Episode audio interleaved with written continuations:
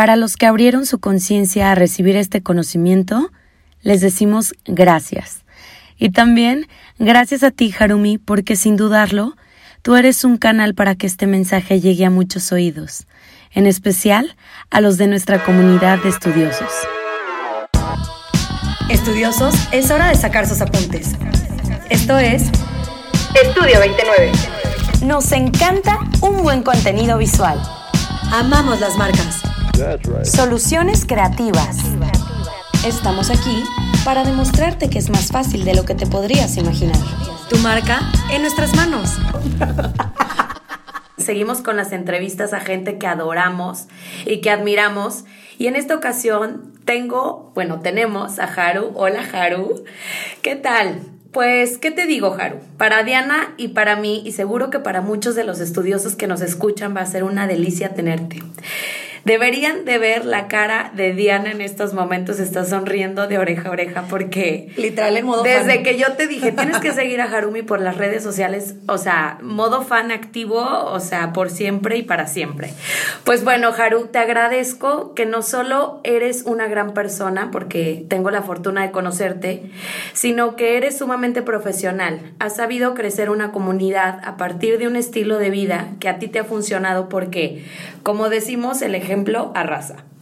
Y muy a nivel personal, creo que tu éxito es causa de que tú seas honesta. Los que te conocemos sabemos que en la manera en cómo te diriges dentro y fuera de las redes sociales es la misma. Y esto es justo el tema del que vamos a tratar hoy en, este, en esta lección número 14 aquí en el, en el podcast Estudio 29.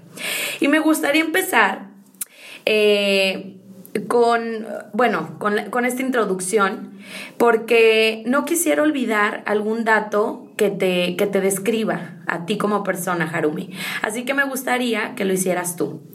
¿Quién es Harumi Escárcega? Hola, ¿cómo están? Yo soy Haru Escárcega. Yo llevo siete años de mi vida dando terapias de sanación y de conciencia, de temas de espiritualidad y he eh, aprendido varias técnicas como Theta Healing, sanación cuántica, metafísica, Access Consciousness y también mis pacientes me han ayudado a crear mis propias técnicas. Entonces lo que yo hago es que mezclo como todo lo que aprendí para crear mi propia metodología. Y además yo creo contenido en Instagram hablando de estilo de vida, pero con conciencia, porque finalmente la conciencia abarca todo y la conciencia está en desde lo que estás desayunando hasta lo que te quieres poner y hasta hacia dónde quieres ir. Ok, ahora que ya sabemos quién eres y bueno, que viví yo, más yo en modo... Y, que tú estás muy emocionada. Sí, sí, sí, yo estoy, bueno, modo fan, así boca abierta.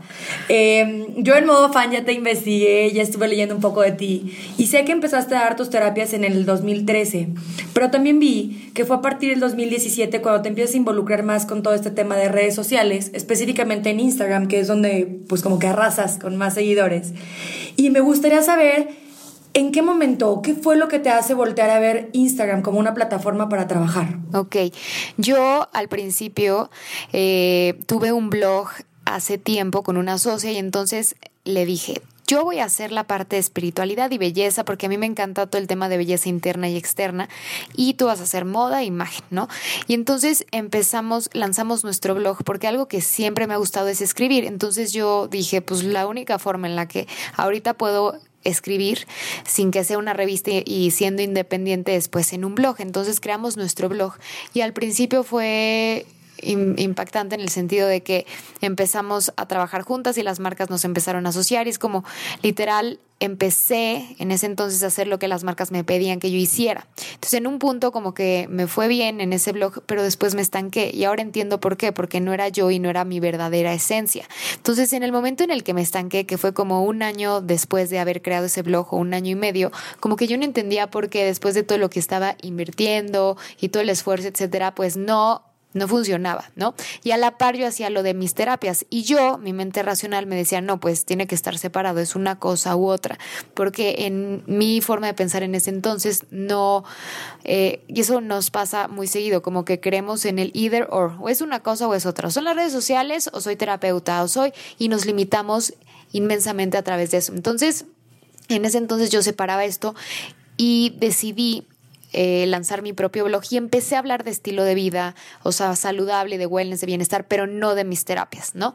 Y entonces un día una de mis seguidoras me hizo una pregunta de, oye, Haru, ¿cómo son tus terapias? Y yo empecé a hablar de eso y no podía creer como el impacto que tuvo que yo hablara de eso, porque para mí era muy común, por ejemplo, para mí es muy común que pienso en alguien y esa persona me habla, pero luego la gente se asusta de, wow, es que estaba pensando en ti y me, y me hablaste, y es como algo tan cotidiano en mi vida que no veía como, eh, sí, el impacto que podía tener. Empecé a hablar de eso y fue cuando empecé a tener un chorro de terapias y fue que decidí hacerlas online. Ahora, ¿cómo junto las dos cosas? La parte de terapeuta con las redes sociales.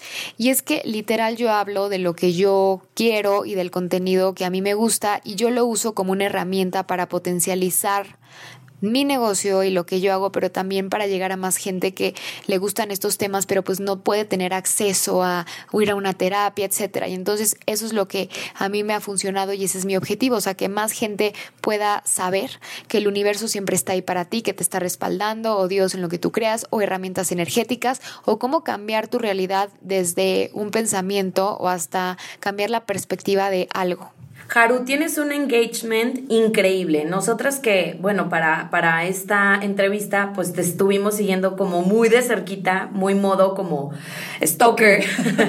Eh, me gustaría que nos dijeras cómo definirías la relación que tienes con tu audiencia y qué es lo que te ha permitido tener esta relación con todos tus seguidores. La verdad es que me gusta que mi comunidad, y es porque yo lo he hecho así, y también siempre creo que tú eres un reflejo de tus seguidores y viceversa, pero me gusta que son súper inteligentes y que no se tragan cualquier cosa, y entonces todo preguntan y todo como que quieren saber más.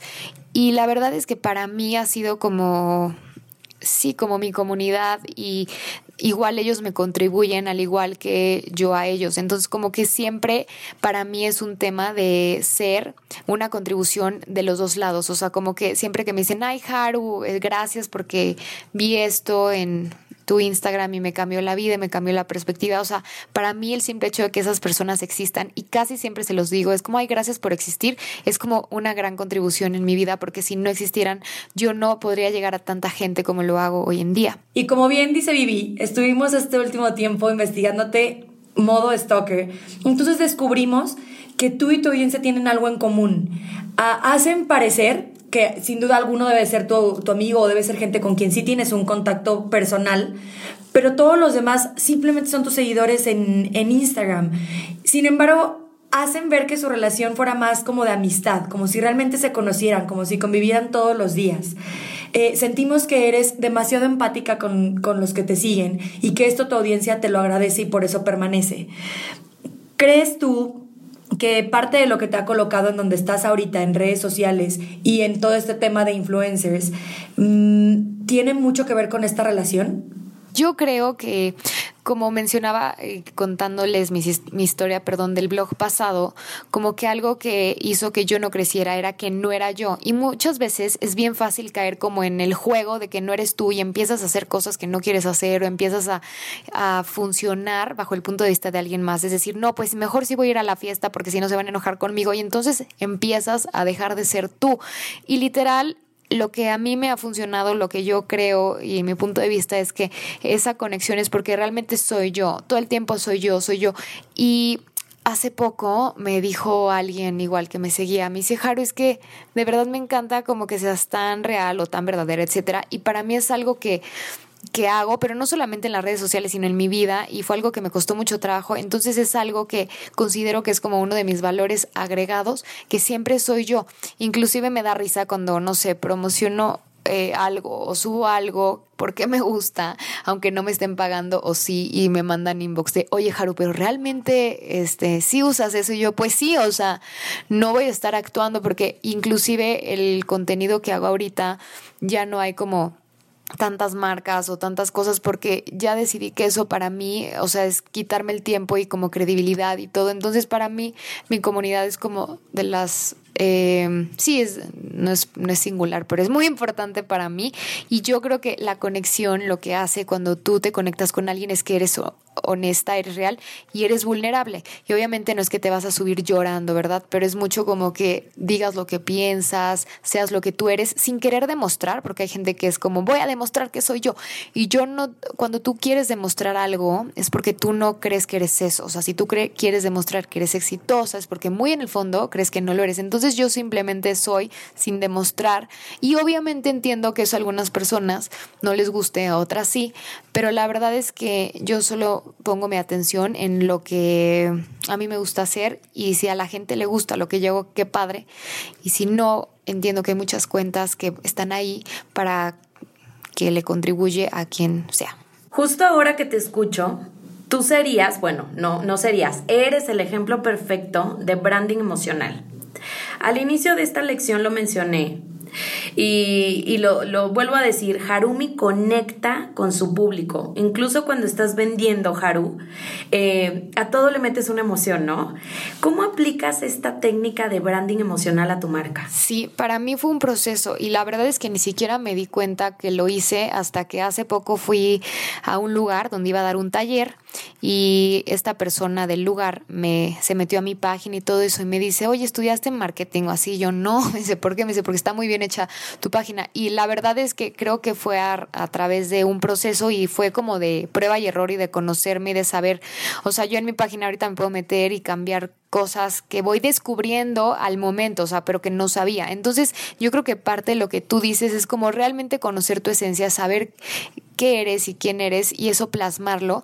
Y qué mejor si puedes contratar a alguien que lo haga. Yo tengo un diseñador que, que sabe cuál es mi esencia y que sabe cómo soy, entonces para mí es muy fácil que él diseñe eso. Pero finalmente creo que lo que tú decías del branding emocional es como la energía con la que funcionas y con la que vendes algo. O sea, por ejemplo, yo eh, trabajan dos niñas conmigo, una que hace mis videos y Pau que es mi asistente, ¿no? Entonces, para mí fue fundamental.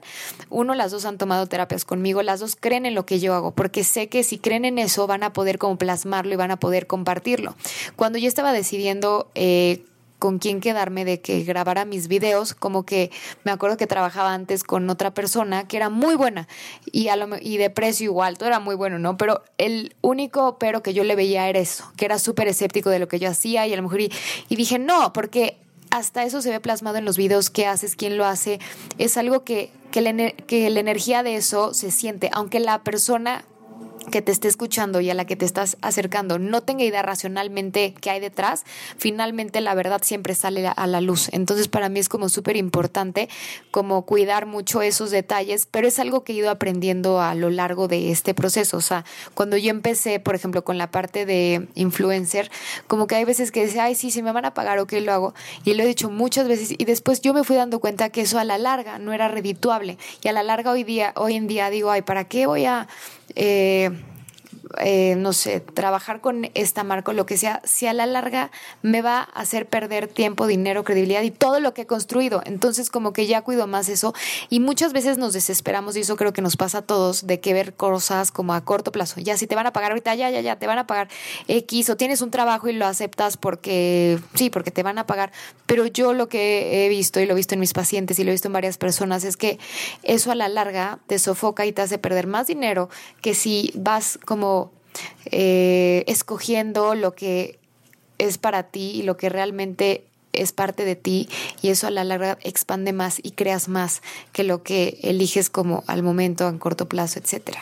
Padrísimo, Haru. Entonces, si resumiéramos todo esto que, respondes a la pregunta de Didi, mm, digo, sin duda, todos los que te seguimos sentimos estas emociones y creo que es parte de lo que nos tiene, bueno, a mí personalmente te lo digo como seguidora y como admiradora, nos emboba que, que todo sea a partir de emociones. Me gustaría preguntarte, ¿desde qué emoción publicas? ¿Desde qué emoción conectas con tus seguidores? Siempre todo lo que hago, o sea, toda la emoción se puede decir, como me dicen ustedes, es que sea va a sonar muy choro, pero es como desde el amor, pero mucho desde la expansión. O sea, todo lo que me expande, todo lo que me hace sentir libre, ligera, este es lo que siempre elijo. Y es lo que me pasa, por ejemplo, a veces alguien me cuenta una, o me quieren contratar para lo que sea, o sea, para una meditación o para una marca. Y desde que me están contando el proyecto, yo percibo y veo qué está pasando conmigo y qué estoy sintiendo. Es decir, si me empiezo a expandir, expandir, expandir y digo, sí, sí lo quiero hacer.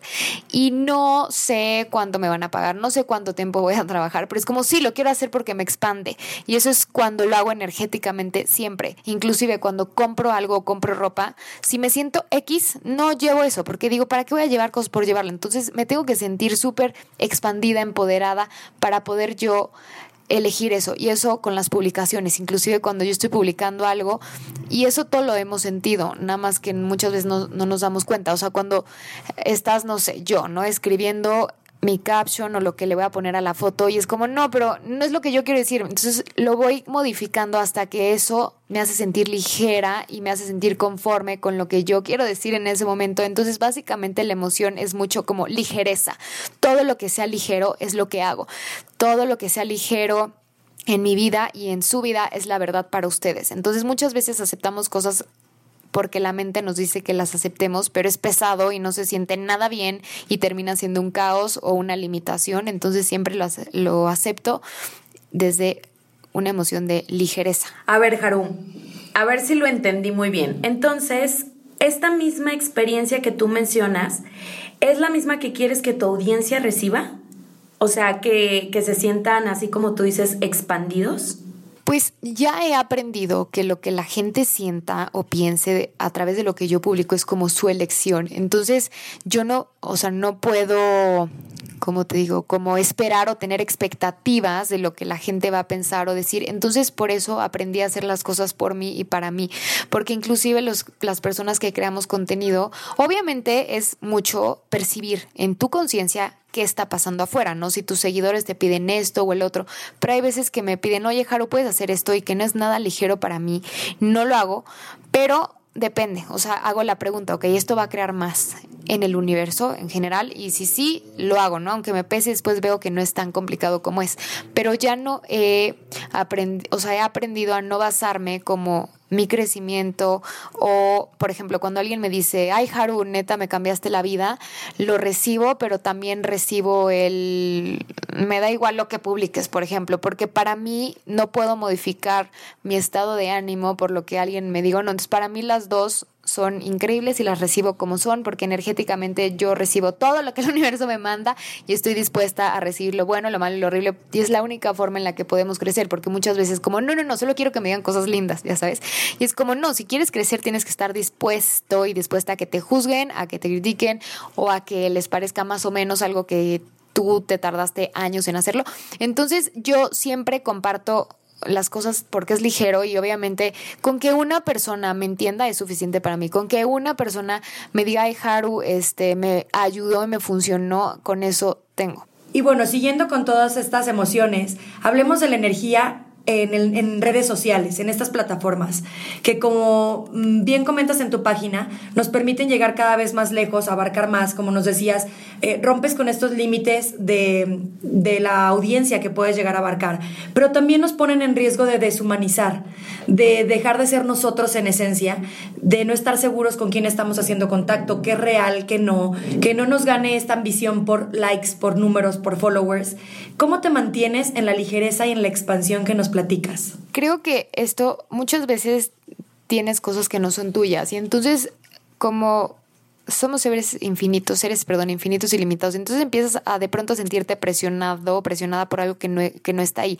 Por ejemplo, en el tema de Instagram, o sea, es una energía colectiva que muchos se sienten como agobiados por el número de followers, por el contenido, por tal. O sea, de pronto yo me di cuenta de esto porque me acuerdo que siempre que hablaba con una amiga en específico, que es eh, una blogger que tiene, o sea, un chorro de, seguidores, y aún así se agobiaba. Y entonces yo de pronto la escuchaba y, como que me agobiaba.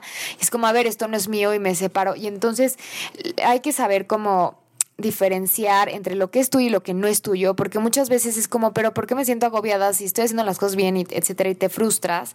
Pero mucho es saber que hay para todos, número uno. Y a mí me ha pasado que y a raíz de todo el contenido que he dado ahorita, que de pronto hay marcas que me dicen, no, Jaro, es que quiero trabajar contigo y yo, no sé, si no me siento conforme, no es ligero para mí lo que me ofrecen y digo, ¿sabes qué? Es que no, eh, no es ligero por la razón que tú quieras. Y entonces, no, Jaro, es que pero es que queremos que tú lo hagas. Y entonces como que la única forma de diferenciarte en Instagram es siendo tú, literal. O sea, es una tontería, pero es literal siendo tú y dando el contenido que tú darías, así te le dan una persona, dos, tres personas. Y ya aprendí que es justo eso, como que es solo un número y no significa nada. O sea, realmente, y si todo lo haces significativo en tu vida, si de pronto abres Instagram y ves a alguien que tiene un chorro de seguidores y tú no y lo haces gigante significativo, eso te controla y no crea nada en tu vida. Entonces como que para mí me da igual ya he aprendido a quitar juicios de qué es mucho, qué es poco, porque luego hay gente que veo que, amigas, que tienen millones, como, no, es que no es suficiente, es como, entonces te metes en algo que nunca acabas y que te lastima. Entonces lo que yo hago básicamente es que justo publico lo que a mí me gusta, lo que yo eh, eh, sí compartiría. Y la buena noticia es que también a raíz de eso, que también empecé a hacer, a, potencializar mis talleres y mis terapias, y, en eso la verdad es que como que eso habla por sí solo, o sea, tengo todo lleno, mis talleres se llenan en, rápido, entonces como que eso para mí es suficiente porque sé que es a donde yo estoy dirigida y a donde tengo que ir y el like o no, pues me da igual hoy en día. Y hablando un poquito acerca de la pregunta que Diana hizo anteriormente acerca, acerca de los límites, me gustaría, Haru, que nos hablaras de eso, de poner límites al momento de crecer una marca, que es súper difícil. Bueno, no difícil, pero sí un poquito complicado porque a veces no sabemos que tenemos ese poder, ¿no? De ponernos unos, o sea, de decir no y poner límites. Entonces me gustaría saber cómo ha sido para ti poner límites en este proceso de, de emprendimiento, de crecer una marca. Sí, yo creo que es súper importante como poner límites, o sea, pero eso no solamente en el trabajo, sino en tu vida personal. Y el poner límites para mí fue como un tema y lo tuve que trabajar un chorro, pero cuando no sabes poner límites también tiene que ver como que no te sientes suficiente o crees que vas a decir que no, este, exacto, te van a rechazar o lo que sea. Pero el punto es que sí, el poner límites es súper importante y también aprendí a través de todo esto y es algo que siempre le digo a la gente que me sigue, etcétera, o a mis pacientes, que no requieres dar explicaciones. Cuando tú le quieres dar explicaciones a alguien es porque quieres que esa persona te valide. Digo, a veces entiendo que hay que dar explicaciones si estás en un trabajo, yo qué sé, pero cuando alguien te critica, por ejemplo, cuando a mí alguien me critica, ni siquiera les cambio la perspectiva, o sea, no les digo, ay, no, es que lo que estás viendo es así, pero es que realmente, no, no me interesa, o sea, me da igual porque para mí es una pérdida de tiempo. A lo que voy es que todo lo que tú hagas, que te haga sentir bien, es lo que va a crear más para todos, porque muchas veces hacemos cosas por los demás o decimos que sí y no sabemos decir que no y eso no le contribuye ni a la persona a la que le estás diciendo que sí ni a ti porque tú estás siempre que no pones límites te enojas o terminas frustrado y es como yo ni quería estar aquí, ¿qué hago aquí? Y entonces para mí ha sido muy importante hacer las cosas porque yo quiero y también sin expectativas. O sea, aprendí a no tener expectativas, que fue algo que igual me costó mucho trabajo, pero es como justo les estaba diciendo en mi taller, yo si quiero ayudar a alguien, le ayudo. Si no quiero, no lo ayudo.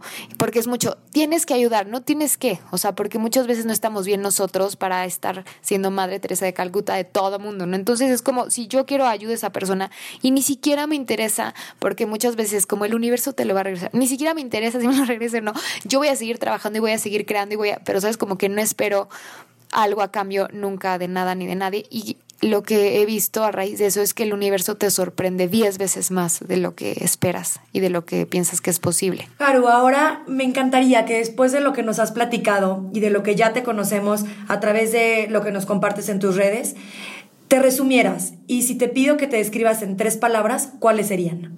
Creativa, honesta y chistosa. A ver, Haru, ahora algo, algo que se me acaba de ocurrir.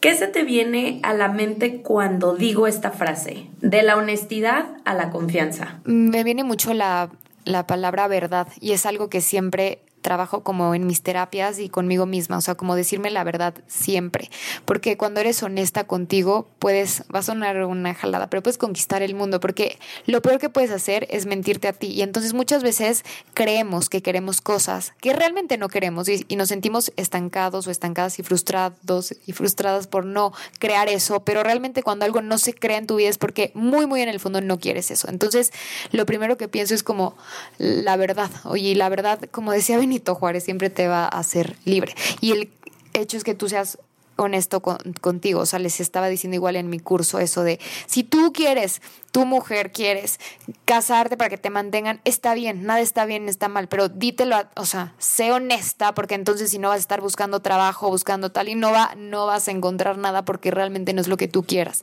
Entonces, con que tú sepas la verdad para ti, sin juicio, eh, eso siempre te hace funcionar en conciencia. Increíble, Haru. La verdad es que agradecemos muchísimo eh, todo lo que nos has compartido. Y bueno, te quedas corta en lo que subes en redes. Las historias yo creo que son pocos segundos para todo lo que tienes para compartirnos. Y de nuestra parte, bueno, hemos planeado toda esta entrevista y creo que nos podremos llevarnos cinco horas más aquí de que embobadas. Por eso de verdad tienen que seguirla en, en, sus redes, porque es, es una delicia, como les dije, no los, o sea, les, lo, lo, dije, lo cumplo. Fue una delicia haberte tenido aquí en, en el podcast, Haru. Y no nos gustaría limitarnos, así que queremos dejar esta última pregunta en tus manos. Si tú fueras quien te estuviera entrevistando, ¿qué pregunta te gustaría agregar a la entrevista? Lo que a mí me gustaría preguntarme es como qué, le, qué consejo le podría dar a las personas que quieren crear cualquier cosa en su vida.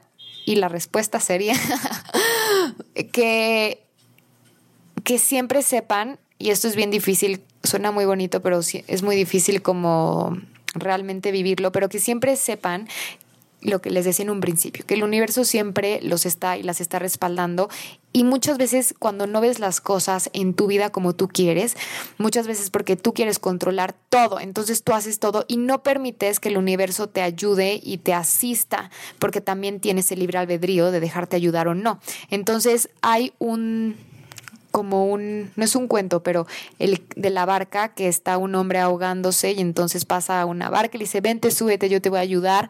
Y le dice, no, yo estoy esperando a que Dios me salve. Entonces, Dios, ayúdame por favor. Y entonces llega otra barca y entonces, vente, yo te salvo. Y le dice, no, es que Dios me va a ayudar. Ya la tercera barca lo mismo y se ahoga, ¿no? Y llega al cielo y Dios le dice, perdón, él le dice, Dios, es que me dejaste morir. Y le dijo, te mandé tres barcas y nunca te subiste.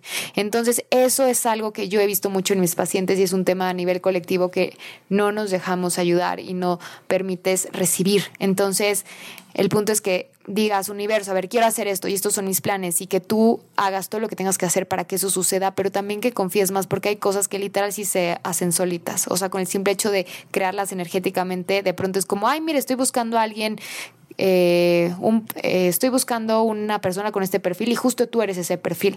Entonces, como que confíes más en el universo y en ti. Increíble, Haru. Pues ahora, además de ser em, aquí en modo maestra de la lección 14 de nuestro podcast, me voy agradecida, me voy en modo, ya no fan, porque ya tuve el gusto de conocerte, me voy en modo admiradora, porque de verdad admiro lo que haces, admiro la forma en la que lo transmites, admiro el lugar en el que estás. Y definitivamente agradezco que seas parte de esta etapa de Estudio 29 porque nos sumas, así como cada uno de nuestros invitados. Muchas gracias por escucharme, por apoyarme siempre, los quiero y gracias por existir y gracias a ustedes, niñas. Eh, todo lo que nos compartió Haru, los invitamos, como bien les dijo ya Vivi, que la sigan en sus redes sociales, que las van a encontrar en la descripción de este episodio y que no se pierdan la siguiente lección porque sin duda seguimos con sorpresas e invitados especiales. Gracias.